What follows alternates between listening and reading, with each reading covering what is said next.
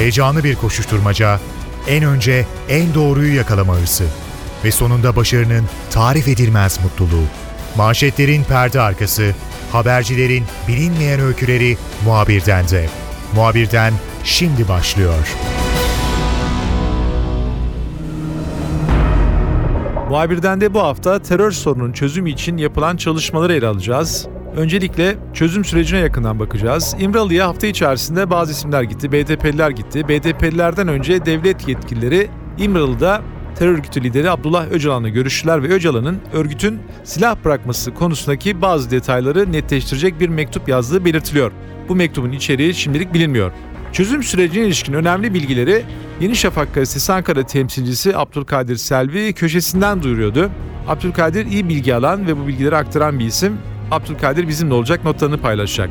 Bakacağımız diğer ikinci konu da akil adamlar olacak. Başbakan Erdoğan hafta içerisinde akil adamlarla bir araya geldi, liste açıklandı ve onlarla bir toplantı yaptı. Akil insanlar yaklaşık bir aylık bir süre içerisinde çözüm sürecini Türkiye'nin her bir tarafına giderek anlatacaklar. Nasıl çalışacaklar? Çalışmaları nasıl sonuç verebilir? Bu konuyu da Radikal Gazetesi Ankara temsilcisi Deniz Zeyrek bizimle konuşacak. Son olarak da meclisteki anayasa çalışmalarına yakından bakacağız. Terörle mücadele konusunda veya çözüm süreci konusunda anayasa çalışmaları özel bir öneme sahip. Eninde sonunda bütün gözler yine anayasaya çevrilecek. Anayasa çalışmaları nasıl gidiyor?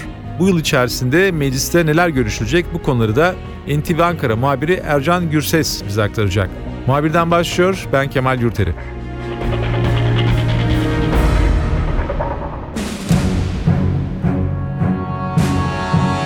Önce terörle mücadelede çözüm için başlatılan sürece, yürürlükte olan sürece yakından bakacağız. Bu konuda önemli gelişmeler yaşanıyor. İmralı'ya heyetler gidiyor. Devlet yetkilileri İmralı'da tutuklu bulunan terör örgütü lideri Abdullah Öcalan'la görüşüyor ve süreç bir şekilde bazı karşılıklı beklentiler yerine getirilmese de hafif krizler yaşansa da yolunda ilerlemeye devam ediyor. Bu konuyu Yeni Şafak gazetesi Ankara temsilcisi Abdülkadir Selvi ile görüşeceğiz. Abdülkadir son dönemlerde özellikle e, bu çözüm sürecine ilişkin çok önemli bilgiler verdiğini görüyoruz köşe e, yazında. İlgiyle takip ediyoruz. İşini iyi yaptığın için dolayısıyla övgü hak etmekte haklısın. Çünkü yakın dönemde bütün gazeteci arkadaşlar, çevremden de biliyorum, farklı yerlerdeki yorumlardan da biliyorum. Sürece ilişkin önemli bilgileri senden alıyorlar. Dolayısıyla tabii biz de sana süreci soracağız. Senden bilgi almaya çalışacağız Abdülkadir. Bu 10 günlük süreç e, çok önemli gözüküyor. Bir perspektif, bir vizyon verebilir misin bize? Neler yaşanabilir? Neler beklemeliyiz bu 10 günlük süre içerisinde? Çözüm sürecinin aslında en önemli aşamalarından birine geldik. Ee, ama e, şu ana kadar gelinen süreç içerisinde de çözüm adına kritik eşiğin aşıldığı e, görülüyor. Zaten bu çözüm süreci bir merdiven teorisiyle açıklanmıştı. Şimdi merdivende çok önemli bir noktaya gelindi. Sınırlar içerisindeki silahlı PKK unsurlarının silahlarını bırakarak sınır dışına çekilmesi Geçen hafta bir sıkışma yaşanmıştı. Bir akordeon sıkışmıştı bir anlamda. Sonra bir açılma oldu. Zaten bu sürecin özelliklerinden birisi de kimi zaman bu tür inişler ve çıkışlar olacak. Özellikle BDP milletvekillerinin dördüncü heyetin İmralı ile görüşmesinden sonra içerideki unsurların silahlarını bırakarak dışarıya çekilmeleri yönünde Öcalan'ın örgütüne bir talimatının olduğu bilgisine ulaştık. Zannediyorum bugün ya da en geç yarın bir araya gelecek BDP heyetiyle Kandil ve Öcalan'ın bu mesajı iletilecek. Bundan sonraki aşamada şunu bekleyebiliriz. Bunu değerlendirdikten sonra Kandil e, bir açıklama yapacak. Önderliğin kararı kararımızdır diyecek ve silahlı e, değil silahsız olarak çekilme talimatını yerine getirecekler. E, halkımız açılım denince ne anlıyor? Net olarak görmek istiyor. Özellikle içerideki silahlı unsurların çekilmesi dağdaki silahlı unsurlarında bir süre sonra silahlarını bırakarak aşağı inmeler. İşte onun ilk adımı atılmış olacak önümüzdeki hafta itibariyle PKK'ların özellikle uzak bölgelerden e, Tunceli, Tokat gibi bölgelerden başlamak üzere çekilmeye başlamalarını bekliyoruz. Bu takvim e, belki Temmuz sonuna kadar devam edecek. Ondan sonra ikinci ardından da üçüncü aşamaya geçilecek ve hedef 2013 yılı sonu itibariyle özellikle Kasım sonu Aralık başı itibariyle PKK'lıların silahlarını bırakarak dağdan inmelerini sağlamak ve çözümün nihai amacına ulaşması. Abdülkadir görüşmeler öncesinde bir takvimin ortaya konulduğunu tahmin ediyoruz. Her şeyin tek tek belirtildiği, e, adımların tek tek sıralandığı. Ancak buna rağmen bazen örneğin Başbakanın son açıklamasında olduğu gibi yani silahsız çıkacaksınız, silahınızı buraya bırakıp çıkacaksınız gibi bir talebi ve bir uyarısını birden duyuyoruz. Acaba bu çizilen, altı çizilen adımda veya aşamalarda bir bazen kırılma mı yaşanıyor ki bu tür uyarılar arada bir yüksek sesli veya kamuoyuna aktarılarak dile getiriliyor? Biraz da sürecin özelliklerinden, biraz da e, PKK'nın geçmişte olduğu gibi sürekli olarak çıtayı yükseğe çıkarma talebinden kaynaklanan bir sorun bu. E, bir mecliste onaylanarak bir yasal statü elde etmek çabası içerisindelerdi. Silahlı unsurları e, silahlarıyla çekilmesi gibi bir çaba içerisindelerdi. Ama bu tür durumlar bu sürecin mimarı Başbakan Recep Tayyip Erdoğan. Bu tür kırılmalar evet yaşanıyor. Bundan sonra da bu tür kırılmalar yaşanacak. Hatta e, kimi zaman ne oldu süreç kesintiye mi uğradı diye düşüneceğimiz anlar olabilir ama ben kesintiye uğrayacağını düşünmüyorum. Abdülkadir şimdi e, hükümetten e, gelen yine açıklamalara baktığımız zaman e, kimisinin yaz ayları biter bitmez e, Kasım içerisinde bazı bakanların tamamen çekilmenin tamamlanacağını seslendirdiğini görüyoruz. Bir açıklama da var daha yakın bir tarih işte Haziran sonuna kadar e, çekilme bitebilir diye. Burada güvenlik güçleri anlaşılan pek e, bu giden sınır dışına çekilen e, militanlara dokunmayacaklar. Bu herkesin açıklaması bu şekilde. Bu konuda güvenlik güçlerinin hareket tarzı konusunda bir alınmış karar var mı? Yani nasıl davranacaklar veya verilen üstü kapalı olsa bir takım güvenceler var mı? Ben güvence verildiğini düşünmüyorum ama şu var bu süreç Milli Güvenlik Kurulu'nda çok detaylı bir şekilde tartışılıp karara bağlanmış bir süreç ve e, her aşamasında da yine Milli Güvenlik Kurulu'nda konuşuluyor. Tabii çözüm adına kimi zaman e, Türkiye e, bağrına taş basıyor. Burada e, çekilme sürecinde güvenlik güçlerinin bir müdahalesi olacak mı? Böyle bir müdahalenin olmayacağı güvencesini Başbakan verdi. E, bu konuda zannediyorum güvenlik birimleri de ikna olmuş durumda. Önemli olan bu sorunun çözülmesi. Çünkü asıl e, sıcak çatışmaların içerisinde onlar olduğu için en çok barış arzu eden, çözüm arzulayan da onlar oluyor. Burada takvim konusunda da tabii çekilme ile ilgili Haziran denildi. Bu Temmuz olabilir. Temmuz'un sonu olabilir. Yani 15 gün ya da bir ay gibi takvimlere çok da takılmamak gerekiyor. Ama netice itibariyle çok da uzatıp bu beklentiyi, oluşan olumlu iklimi de bozmak istemiyorlar. Bir an önce hani hayırlı işlerde acele etmek gerektir düsturuyla hareket ediyorlar. Abdülkadir son bir sorum daha olacak. 10 günlük süreç içerisinde çekilmenin e, yöntemi konusunda örgütün kararını açıkladığını varsayalım. Tabii seni bulmuşken biraz da istihbarat almaya çalışacağız. Bundan sonra biz e, hangi adım beklemeliyiz? Haziran'da veya Temmuz'da veya Ağustos'ta e, çekilmeden sonra hangi adım beklemeliyiz? Artık bu konu bir şekilde örgütün silahsız olarak çekileceği anlaşılıyor. Biraz da yıl sonuna doğru bir tahminin var mı veya bir değerlendirmen olacak mı? Tabii şu var, ben de ne olacak onu öğrenmeye e, çalışıyorum doğrusu. Kimi zaman bu takvimlerde e, kaymalar oluyor ama şu var, bir e, yasa çıkarılmayacak çekilmeleriyle ilgili. Bu net onların talebiydi, o yerine getirilmeyecek, silahsız olarak çekilecekler. Ama bu çekilme işlemi bittiğinde de parlamento devreye girecek. Özellikle yerel yönetimler şartına konulan şerh kaldırılacak. Belki kimlik yasasıyla, belki bazı ceza yasasında düzenlemeler e, yapılması gerekecek. Bu arada anayasanın akıbeti belli olacak. Eğer meclisten uzlaşma komisyonundan anayasa çıkmazsa AK Parti anayasa projesini Türkiye Büyük Millet Meclisi'ne sunacak. Bu çözüm sürecinin bir parçası mı ama bu e, mı değil mi tartışılabilir ama bu çözüm sürecine çok kolaylaştırıcı bir etki yapması bekleniyor.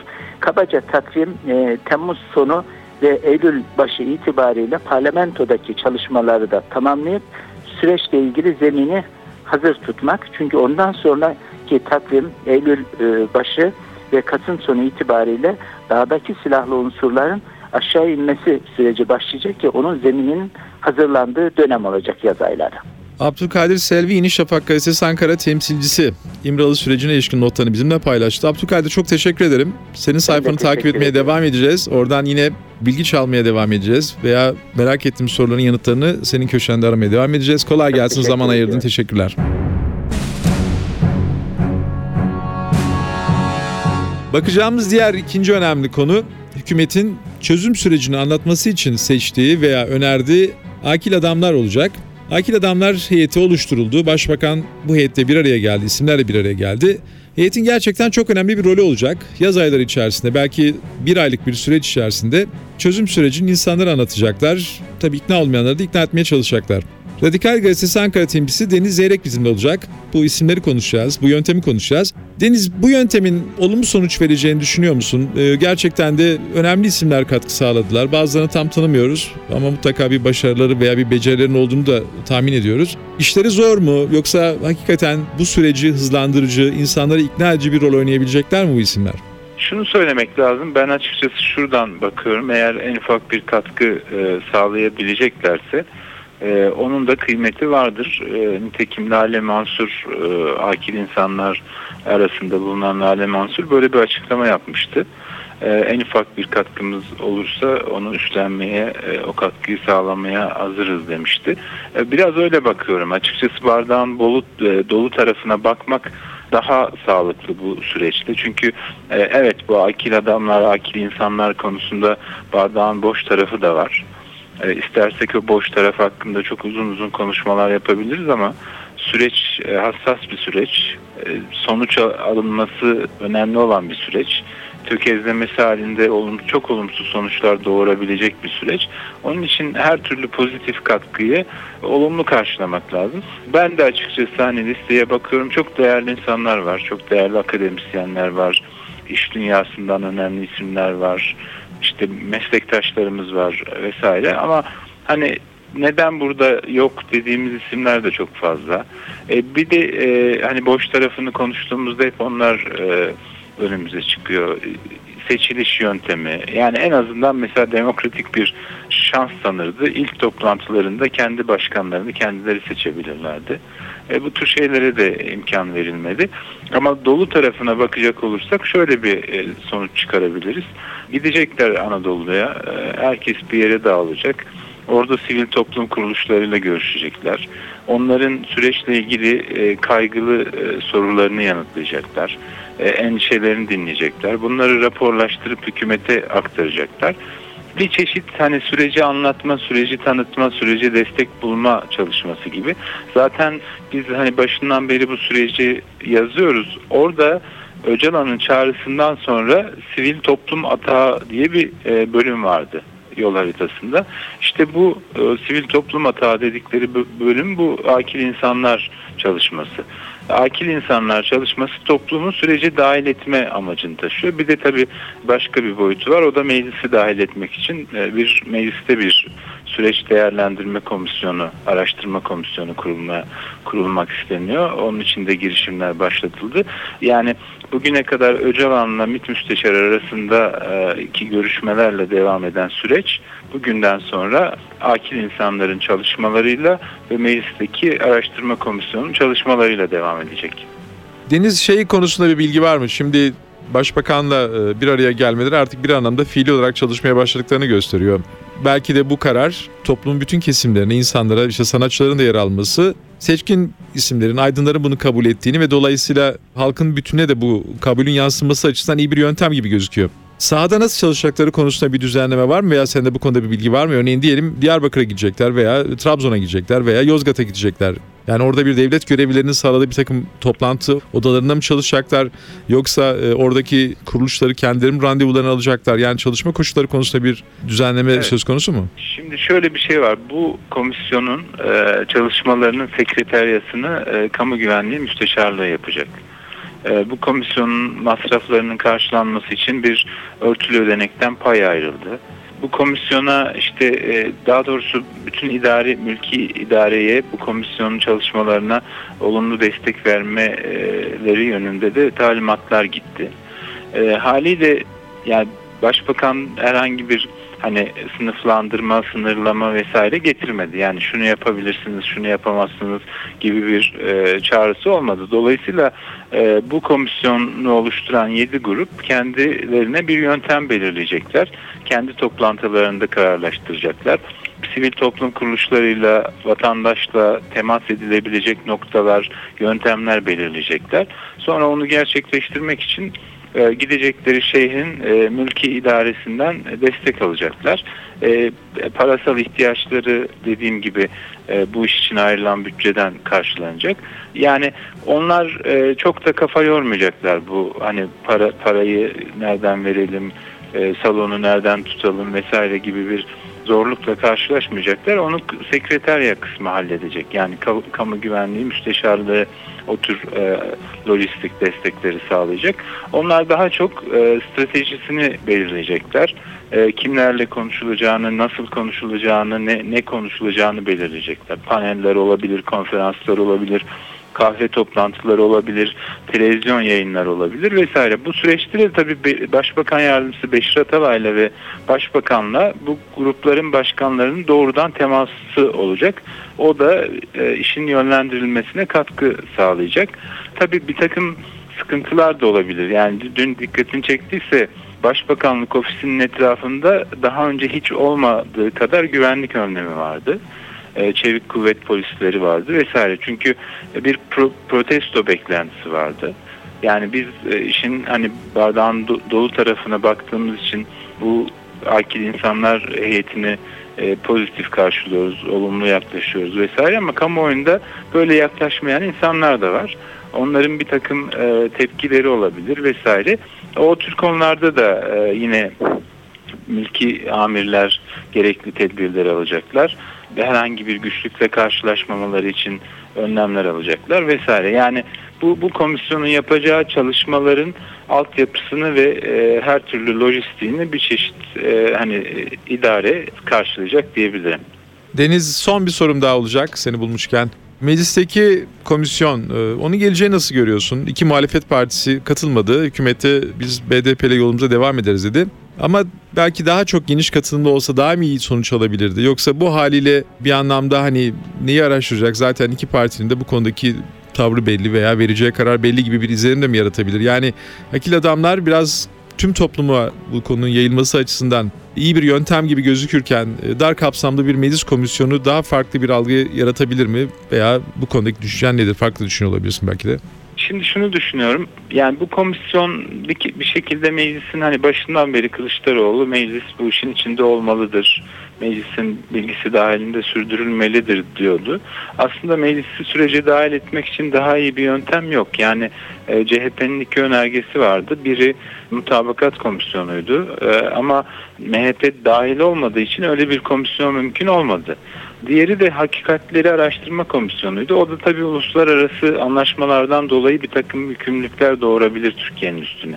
Yani ileride o komisyonda konuşulan konuların işte uluslararası adalet divanı vesaire gibi e, mecralara taşınması söz konusu olabilirdi ve meclisteki o çalışmada delil olarak gösterilebilirdi. Bunu da göze alamadılar anladığım kadarıyla. E, bulunan yöntem şu anda en makul yöntem olarak görülüyor. Bir komisyon olarak adlandırmaktan çok bence bir araştırma önergesi olarak bakmak lazım.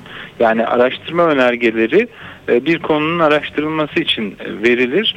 Orada esas olan komisyonda kimler var değil, komisyon neyi nasıl araştıracaktır. Dolayısıyla da hani tıpkı darbeleri araştırma komisyonu gibi e, komisyonlarda yapılan çalışmaların bir benzeri olacak. E, keşke muhalefet partileri orada üye e, gönderselerdi ve e, akıllarına takılan soruyu ilgili muhatabını çağırarak sorsalardı. Mesela MİT Müsteşarı Hakan Fidan'ı komisyona çağırıp sorularını yöneltselerdi. Yani bu açıdan meclis denetiminin de e, işin içine girmesi söz konusu olabilirdi. Bence hala fırsat var e, iki partinin de dahil olması için. O yöntem düşünülmeli. E diğer taraftan e, evet AK Parti ve BDP'nin olması o komisyonun amacına e, hizmet etmesini biraz zorlaştıracak. Çünkü zaten iki parti açısından da süreç hani bilgileri dahilinde ilerliyor. AK Parti de biliyor, BDP'de ne olup bittiğini biliyor. Ama yine de şu olabilir. BDP mesela BDP'li üyeler komisyona e, işte Oslo tutanaklarının nasıl sızdığını araştırmaya yönelik bir takım e, başvurular yapabilirler. Ya da işte Silvan saldırısıyla çöktü denilen birinci e, görüşme sürecinin gerçekten çökme nedenleri nelerdir onları araştırabilirler. Böylece bu e, şu anda devam eden süreci de o tür tehlikelerden kurtarabilirler. Radikal Gazetesi Ankara temsilcisi Deniz Zeyrek notlarını bizimle paylaştı. Deniz zaman ayırdın çok teşekkür ederim kolay gelsin.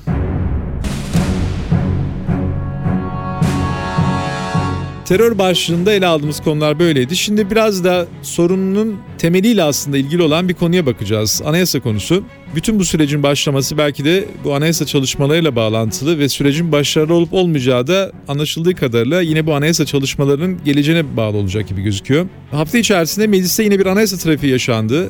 Meclis Başkanı bu konuda bazı girişimlerde bulundu. NTV muhabiri Ercan Gürses bizimle. Ercan, anayasa konusu hükümetin, AK Parti'nin seçimden sonra hemen gündeme getirdi. Hatta seçimden önce gündeme getirdiği bir konuydu. Fakat geçen süre içerisinde kilit konularda uzlaşma sağlanamadı. Şimdi bu terör sorunun çözümü de aslında e, anayasaya gelip dayanıyor. Nasıl bir trafik dönüyor? Neler olacak? Bu yaz içerisinde veya bu yasama dönemi içerisinde bu konu sonuçlanabilecek mi sence? Kemal aslında herkes çok zor olduğunu biliyor yeni anayasa yapmanın. Sadece bu terörle ilgili ortam değil ama genel anlamda da zaten anayasa yapmanın dört parti tarafından çok zor olduğunu farkında. Ama herkes olmazı deniyor ve olmazı dener gibi görünmeye çalışıyor. Çünkü bu kadar aydır çalışılıyor. Neredeyse birinci seneye yaklaşıldı. Sadece 35 madde itirazsız olarak kabul edildi. Yani yanlarında kırmızı çizgi olmayan madde sayısı bu kadar. Tabi bugün itibariyle anayasanın giriş bölümü konusunda dört partinin önerisini vermesi bekleniyor. Pazartesi günü Meclis Başkanı Cemil Çiçek dört taraflı da kahvaltıda bir araya gelecek. Bir sonuç sağlanabilir mi? Aslında bu konuda AK Parti Sözcüsü Hüseyin Çelik'in sözleri son derecede açıklayıcı. Biz sağlanabileceğini zannetmiyoruz. Umudumuz çok az. Ama masadan kalkan taraf hiçbir zaman biz olmayacağız. Zorlayacağız sonuna kadar diyor. Tabii zorlanmasının temel nedenleri var. O kadar çok kilit nokta var ki Birisi vatandaşlık tanımı. Vatandaşlık tanımı konusunda BDP'nin ayrı bir tanım yaptığını, MHP'nin farklı bir tanım yaptığını biliyoruz. Türklük e, ifadesinin anayasadan çıkartılması konusunda. Yine aynı şekilde başkanlık sistemi konusunda AK Parti'nin bir önerisi var ve bu başkanlık sistemi önerisine özellikle Cumhuriyet Halk Partisi'nin net bir şekilde karşı çıktığını hatta tartışılamaz bulduğunu biliyoruz. İş bu noktada da tıkanıyor. Sadece vatandaşlık tanımı ve başkanlık sistemi değil aslında birçok nokta var. MHP'nin özellikle kamu düzeni gerekçesiyle bazı maddelerin askıya alınabileceği yönündeki isteği var. Dolayısıyla şu an itibariyle bu kilidin kolay kolay çözüleceği görünmüyor süreç içerisinde çok önemli anayasa ama anayasanın yapılacağına da dört partinin inandığını söylemek zor. Ama şöyle formüller var. Zaman zaman Başbakan Erdoğan bunu gündeme getiriyor. Dörtlü olmazsa üçlü olması ikili mutabakat ama ikili mutabakatta da bazı durumlarda anlaşma sağlamanın zor olduğunu biliyoruz. Ama bir başka alternatif de şu 330'u sağlamak AK Parti'nin 325 civarında oyu var şu anda mecliste.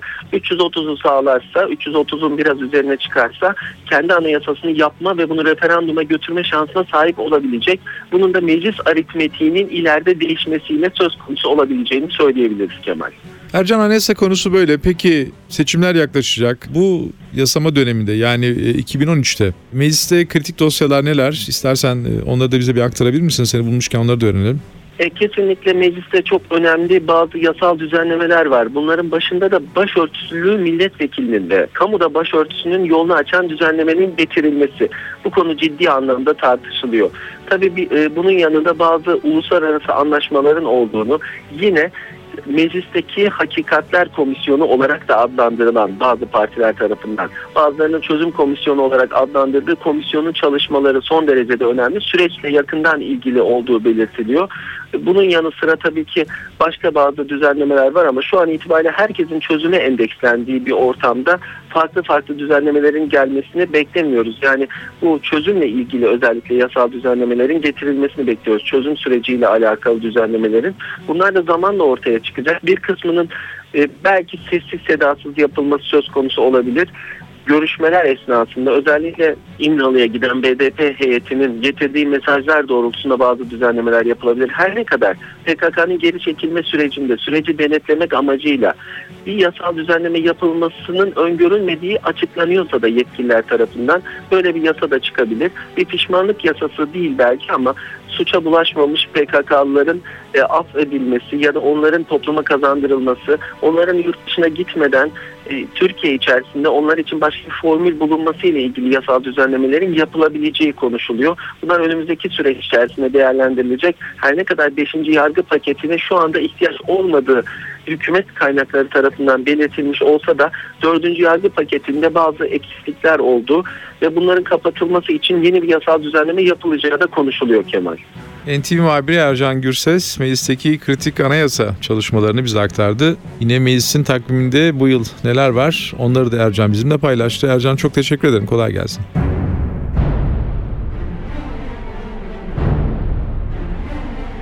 Muhabirden de bu hafta terör sorununun çözümü için başlatılan çözüm sürecine yakından baktık. Önümüzdeki günlerde bu konuda neler yaşanabilir gözden geçirdik.